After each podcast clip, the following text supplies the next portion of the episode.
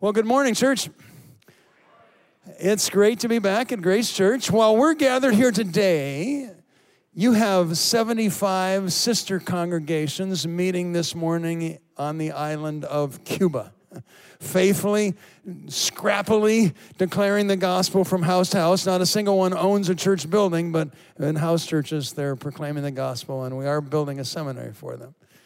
While we're gathered here today, you have sister congregations meeting right under the noses of the drug cartel in Mexico that have threatened them time after time, but they're planting five churches in spite of the intimidation.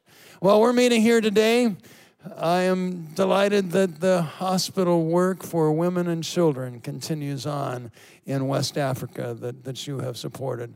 Just this week, I was in Orlando, and uh, for a church planting conference. 52 Alliance churches were planted in the United States last year during COVID.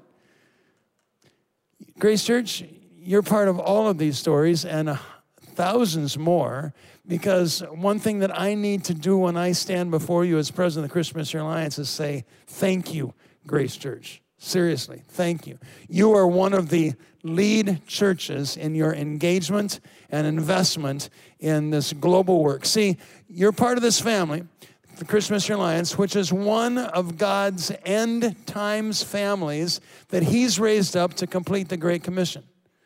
And you, Grace Church, are core to that with your significant investment of prayers and finances and uh, support by sending people. So I have to uh, stand here and say, bless you, thank you for what you're doing. You're making a difference around the world. As, John, as Jonathan asked me to speak about 18 months ago, finally got here, um, this is the passage that I felt God land my heart. John chapter 4. Now, in John 4, this is the story. Some of you saw it recently on The Chosen or read it recently in your Bibles. This is when Jesus is tired and hungry and sits down by a well and sends the disciples into town to get food. They're not real excited about this assignment because they don't like where they are. Jesus is taking them to the region of Samaria where they really don't want to be among people that they really don't want to be among amongst, among or amongst, whichever. My wife will correct me later, and uh, which I'm grateful for. And Jesus is alone at the well, and this woman comes to get water in the middle of the day. And they have this fascinating conversation, which you can study for yourself. And at the end of the conversation, Jesus reveals himself as the Messiah. She gets exceedingly excited. She believes the possibility of this, and she goes rushing back into town to tell the news while the disciples are sitting there dumbfounded. Uh, why were you talking to her? What's this about? Why won't you eat? It's all very confusing to them. And they're trying to get him to eat. And Jesus says, I have food to eat that you don't know anything about. I have food to eat that you don't know anything about. I have a source. I have a provision. They actually get stuck on the physical level. You know, they get stuck on, could somebody have brought them lunch? Oh, we didn't see it. What's going on here? No, no, it wasn't about bread, fish. It was about a source of inner strength that Jesus had he would go on to say, as you study the book of John, in chapters 5, 6, 7, uh, all the way on through, almost every chapter, he gives reference to the fact, I only do what I see the Father doing. The words you hear, the words of the Father is giving me to say. He's acknowledging that he has a divine source, even Jesus, even Jesus, while he was ministering on earth, acknowledging he had a divine source. And he would tell them in a few chapters, you too can have that source. That if you believe in me, out from you will flow streams of living water, John chapter 7. By this he meant the Spirit. And so Jesus is saying to them, I have a divine source that you haven't fully discovered yet. What I want to do today is from John chapter 4, uh, introduce two principles that both have applications. Two verses, two principles, two applications. So, are you ready, church? You good? All right. Okay. you're a little more awake than the nine o'clock crew was. It was kind of rough at nine o'clock, you know, lose an hour of sleep, 15 degrees out, but, but you, you, you seem a little more caffeine or something. All right, all right. So. That's what I'm going to do, and I'm doing so, just to state the obvious, I'm doing so in this current moment of time. Does it seem to anybody that we went straight from vaccination to invasion to inflation, with like no breath in between.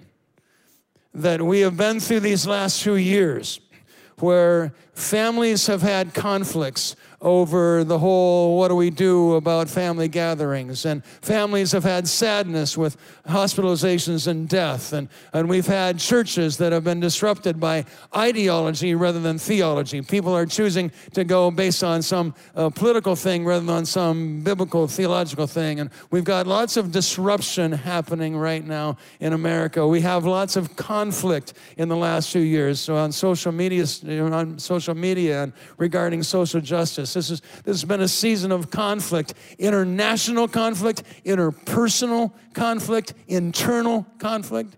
And maybe it could be said that disruption is the word of the time. And what do you do in a time of disruption? Well, for a lot of us, disruption is the cause for apprehension. Are you tracking with me here? Disruption generates a lot of apprehension for people. There's a lot of concern, fear, and, and for what a lot of us try to do is, is we try to seize the moment to regain some control over our environment or resist all changes or to reorder our surroundings. Why? Because we're trying to find a little bit of stability. Is, is anybody relating to me? We're trying to find a little security. There's so much insecurity out there. We just want to feel secure. We want something to be stable. And friends, I want to stand here before you, Grace Church and, and at Lorain uh, facility. Glad you're joining us again today over there. Your desire for security is okay. That's a, a, a, human need for us to be secure. Your desire for stability is, is okay. That, that's, that's something that is just part of the human psyche. We, we want to not always be in this disruption kind of feel. We, we want our souls to land somewhere.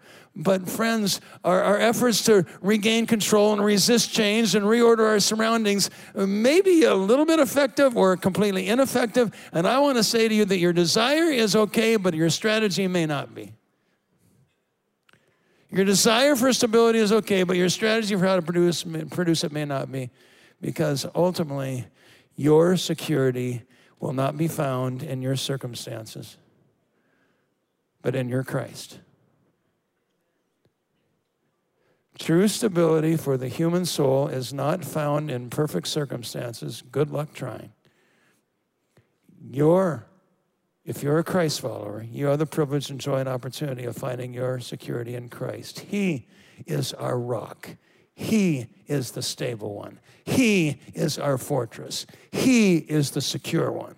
Amen, church? This is good news. This is good news for the follower of Jesus. That yes, we live in the same world. I pay the same gas prices you do. we live in the same world, but we don't have to have the same strategies for how to deal with this world as the rest of society does. So let them try to regain control. Let them try to reorder. Let them do whatever they do. But friends, for those of us who are Jesus followers, let's rejoice in. Let's delight in. Let's take advantage of the great gift that we have a stable Christ the rock, an anchor for our souls, Hebrews says. I had a health crisis uh, some years ago. I had the privilege of sharing about that from this pulpit at one point in time. In uh, very short period of time, I went from being very healthy at age 47 to not being able to drive a car. I lost 50 pounds of muscle mass in a few weeks' time. I point to my face just inadvertently as I say that because we have muscle all the way from our cheeks to our tongue to our swallow, all the way. It's not just biceps and thighs, there's muscles all over, and I lost uh, um, most of my muscle mass in my whole system. 77 days in the hospital and then uh, was no longer dying, so they released me into the care of my wife, who became my nurse. Bless you for that, Joanna. She, she took great care of me as I was on a feeding tube and in a wheelchair, had to resign from my job as pastor, and so my life has been completely upended in a few months' time. And a friend would call me up and say, John, you were run over by a truck. You were just doing your thing, and wham, you were nailed. Now, he was trying to encourage me. but but what do we in Ohio? What do we call things like raccoons that are run over by trucks? What's the word for that? Roadkill. Good. That's the universal word for that. That became my metaphor for my life. I was roadkill. I was doing along, going along fine, and then all of a sudden. Now, sometimes we get pictures in our head that might seem accurate, but they're not helpful at all. And that one wasn't helpful for me. It's not real motivating to get out of bed every morning thinking you're that squashed raccoon on the road. So, so I asked God, I need a different metaphor. Can we agree together that He's the God who answers old prayers, not just the ones you prayed in the last 10 minutes? We do this, church. We put an expiration date on our prayers. You give your milk two weeks. Why do you give your prayers 10 minutes? You know what I'm talking about? You ask somebody to pray for you, you don't feel any different. You walk away and say, Well, I guess that didn't work. Anyway, God didn't answer that prayer for months. That prayer for a different metaphor, but one day he did marvelously and miraculously. I was in my chair uh, where I usually was, and uh, I, I had a vision. It wasn't with my eyes, it was just in my mind. It only lasted maybe a second or two, but what the vision was was hands that were working a clay pot. Like an artist, the pot was on a wheel, the clay was, was being developed into a pot, and it looked like a nice pot to me. I didn't see anything wrong with that pot. All of a sudden, those artist hands took that clay and went, and pushed it all the way back down to the bottom. He didn't pick up the clay and throw it away. The wheel was still spinning. The clay was still on the wheel. The artist's hands were still damp. But that artist was doing a do over on that work of art. And the vision was gone. Lord, is that my story? Yes. I complained. But I like the old pot. I like the running, preaching, eating John. I don't like the sitting, spitting, silent John. I couldn't even swallow my own saliva. I didn't eat for a year and a half. I didn't like that John. But but God, if your hands are still in my life, if you're doing a do-over in me, I had a two-word answer. I'm in. I'm in. I'll cooperate. I'll participate. Up to this point in the story, that's probably nine months in the story, I had been fighting, I'd been resisting, I'd been frustrating, I'd been well striving, I'd been all sorts of things. But God, if you're doing a do over in me, my attitude changed. changed. I, I found that a bigger storyline was being written. And friends, we've been talking about security trying to create it on our own or finding it in Christ. Is it possible that in this moment in time, that the divine head of the church, the master artist of your life, is doing some redo work on the art called you? That he's doing some reshaping, realigning, reformation, re calibration? Is it, is it possible that he's, I think it is. He has not just picked up you or the church or America or the world and said, I'm done. No. But moments of disruption are opportunities for reevaluation. And this opportunity of reevaluation would say, Lord, what are you redoing? What are you reshaping? In the midst of all this, uh, a friend came along and said, What are you going to leave behind? What do you mean, what am I going to leave behind? Well, certainly you didn't come through all this to come out the same guy you were when you went in. Oh, good question. Seasons of disruption call for reevaluation, and is the refining work that God is doing in us. Let's leave behind one thing our efforts to create a false sense of security and contr- try to control the things around us. And let's find a new place of just confident rest on the rock, in the fortress, with our anchor. All of these strong metaphors of our Christ. He is a stable one. As you deepen your relationship with Him, as you get to know Him better, as you walk in more intimacy with the Christ, you will find less need. Hear me. You'll find less need to create security outside in some physical way, and you'll have more security inside your very soul. He is our peace. He is our joy. He is our strength. Getting to know Him lands us on the rock. And if there was ever a moment when the church needed to just get some divine rest, it's now, resting on the rock. I have food to eat that you don't know anything about. My food, John 4 34, my food is to do the will of him who sent me. There's something satisfying about doing what you know you're supposed to do, but he's also saying, I have a source, and you too can have a source of strength, of nutrition. It's available to you. The next verse, that was the first verse, first principle, first application. Hope you got it. I need to move on. Next verse is verse 35, and it feels like an abrupt shift at first. And Jesus says, You say, four more months until the harvest.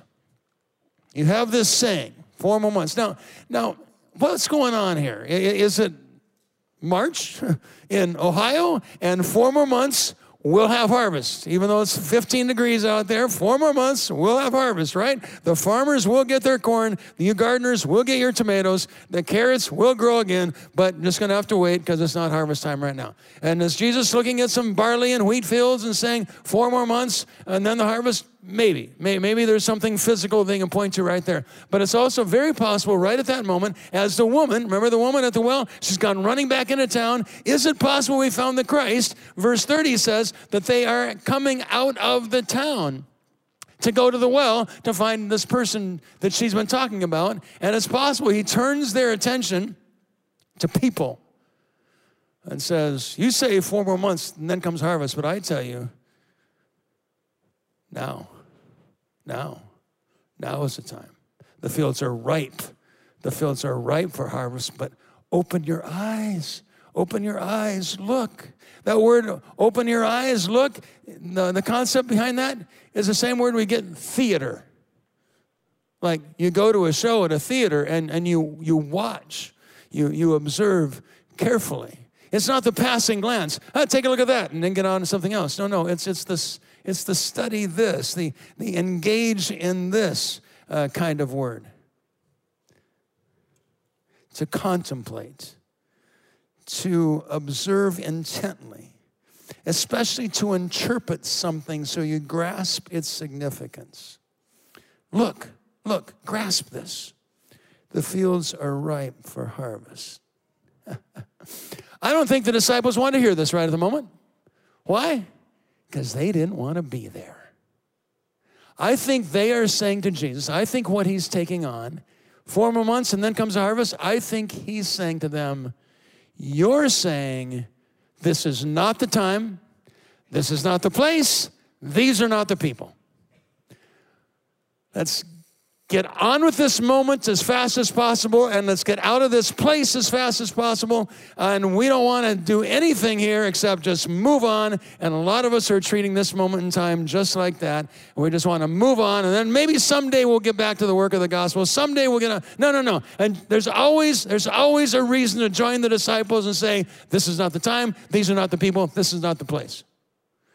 We'll always find ourselves in that tendency, especially in a season like this, and the message of Jesus comes to us. This is the time. This is the place. These are the people. Look, open your eyes. The fields are ripe.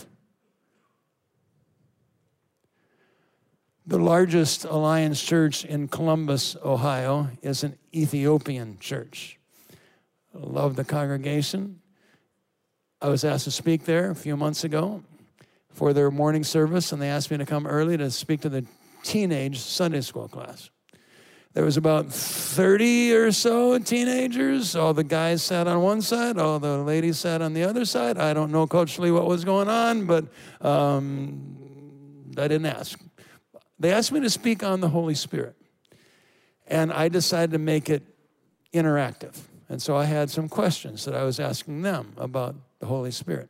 And I was impressed. They were well trained. They, they, they, their youth leader had done well, or their parents had done well. And so I was getting some good theological answers from the guys. The guys. The guys. The guys. Finally, you know, I said, um, ladies, I, I, haven't heard from you. I really would, would, would like to hear from you. And the question at the moment was when the Holy Spirit enters us, comes in to, to do his work inside of us, how do we change? What changes within us?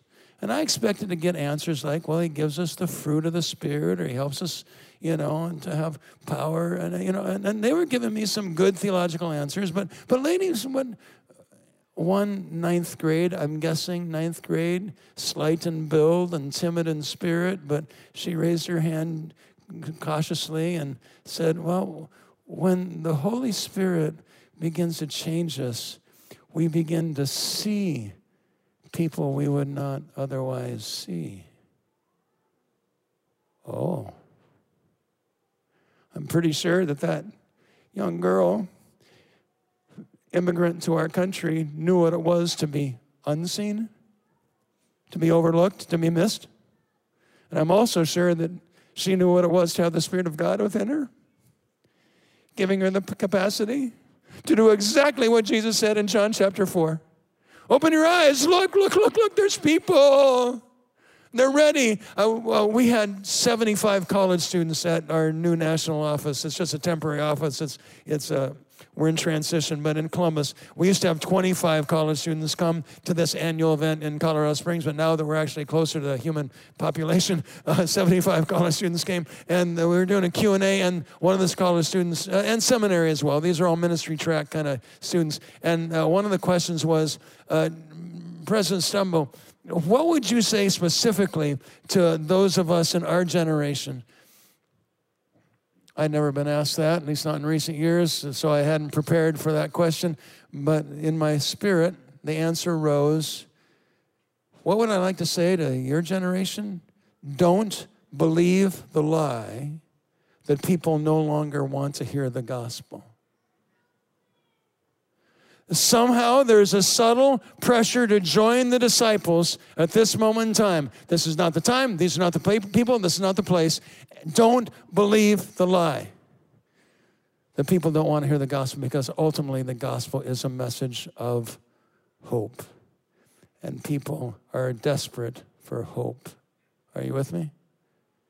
They may not think they want to hear the gospel. They may think they already know the gospel, but stripping away all the layers of misconceptions, people are longing for hope, and we are hope dealers.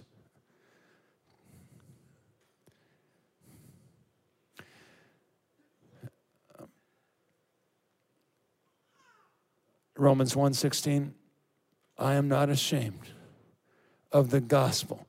Euangelion the good news I am not ashamed that I have good news to share, for it is a power of God for salvation to everyone who believes, first for the Jew, then for the Gentile. Not ashamed. But sometimes it is hard to know how to share the gospel. I'm delighted that you have a six week training program coming up here at Grace. I'd encourage you to invest in that. It sounds like it's an excellent evangelism training program. I'd encourage you to do that. You have an Alpha program. I celebrate the Alpha ministry and engage, excuse me, engage in that. A few years ago, uh, before I was elected as president, my wife and I bought a house in Wisconsin. I was getting out of my recovery, trying to re enter employment, uh, but there's still a lot of transitions. So we decided to move close to family, her family, a few sisters that lived in, in Wisconsin. And we bought a house that had it was okay, but uh, the yard had been totally neglected. Right next to the lady in town who had like the nicest garden, the nicest roses, the nicest everything. And so I was trying to fix up our yard and working across uh, out there over the months and began this relationship with this neighbor just cordially. And one day I introduced Jesus into the conversation and she got nervous and ran back into her house and didn't come out for three days, it seemed like. And I went into my house and I thought, I know she's not opposed to this. I just didn't have the relationship established well enough to really go there with her. So I went back into my house and wrote what I would like to say to her. And a few years later, an artist came alongside of me and put that message into a 15 minute book and turned it into a garden kind of format. The artist's pictures tell the story. Um, a donor paid for the printing of the book. I don't get a dime for it, never was supposed to, but all the money goes to missions. So then, when you, for the price of a greeting card, you can have a tool that in 15 minutes somebody can read on their own and, and it shares the gospel with them in a gentle and winsome kind of way. It's like 20,000 or so of these have been distributed already. But the guys came to me and said, uh, Great idea, cute book, but I'm not giving your little flower book to my bros, okay? So we have the campfire version. The whole idea, same book, same words, with uh, two uh, guys sitting around a campfire, and the story is told with that illustration by the same artist. They're out there in the lobby. I'm not here to sell books. I'm here to challenge us to be seed flingers, to be gospel sharers, to be the people who do not believe the lie that now is not the time. These are not the people. This is not the place. No, no, no, no, no. With Jesus, open your eyes, look to the fields. They're ripe for harvest. It's the whole reason behind our moving, the, our, our disrupting an entire office of 100 people and moving to Ohio. Not that Ohio has more unreached people than Colorado, but we're just disrupting the entire concept of what it means to be, a, to be an office. And and we're part of this mission. If we can go to that colorful slide, that there are still, even though we've made great advancement you know, for the gospel, there's still 3.4 billion unreached people in this world that have little or no opportunity to know of Jesus. 4,000 distinct people groups different languages and cultures that don't may not have the bible in their language yet don't have churches in their region don't have locals who are, are um, boldly sharing christ. So somebody needs to come in from the outside to bring the gospel to them that's the no access line of that world chart. And so hence an invitation for you to come tonight to this meeting you know so i can explain a little bit more. Why would we Besides the obvious, we want to become Buckeyes, okay? Now, besides the obvious. but no, really, what is behind this moment? So, friends, two verses. I have food to eat you know nothing about. Open your eyes. The fields are white for harvest. There's a source available to us and a call that has come to us. Do not hear in any of my words a try harder kind of message, please. Well, try harder to not worry and try harder to tell people. No, no, no, no, no, no. Come to the source. Let Him open your eyes. And you'll find your security in Him and the strength to advance the gospel. The team's going to come out in just a moment to close us in our final song. I have a friend named Mike Sohm, he oversees CAMA. That's our ministry that does things like help Sergei, the head of the church in Ukraine, to relocate 350 families in our alliance churches there to, to safe regions. And so that's CAMA Services, our compassion and ministry, compassion and mercy associates. When he was a young guy in college, Mike left the lakes of Minnesota to go to the Mekong River. It was at the end of the whole Vietnam conflict, and Hmong, who had aided America in the fight, were now fleeing from places like Vietnam and Laos uh, to get to place of safety like Thailand, but they would be fleeing through the jungle, shot at or injured in the jungle, having to cross this kilometer wide Mekong River, be picked up by the police on the Thai side, taken to a police station where they awaited being taken to the refugee camp. Today, we have over 100 Hmong churches in the Christian Missionary Alliance in the United States, but we're way back decades ago in this story. And Mike went for the summer to bandage wounds one day, one day and to teach English the other day and alternate back and forth. He wrote in his journal that summer Today, I'll be going to the police station where 100 Hmong await for their bandages, I'll wait for their wounds to be addressed. I'll be bandaging wounds all day. I don't really look forward to this, but God's called me to do it. So off we go. Isn't that the spirit of the church? Doesn't He give us an off we go spirit? Sometimes it's off we go all the way across the globe, and sometimes we go, it's off we go all the way across the street with a plate of chocolate chip cookies. You do realize that's the universal love language, right? You may not speak Hindi, but chocolate chip cookies, that'll work. Off we go. Gospel carriers, for the field is white, ready for harvest, with the power of Christ within us. Please lead us, team.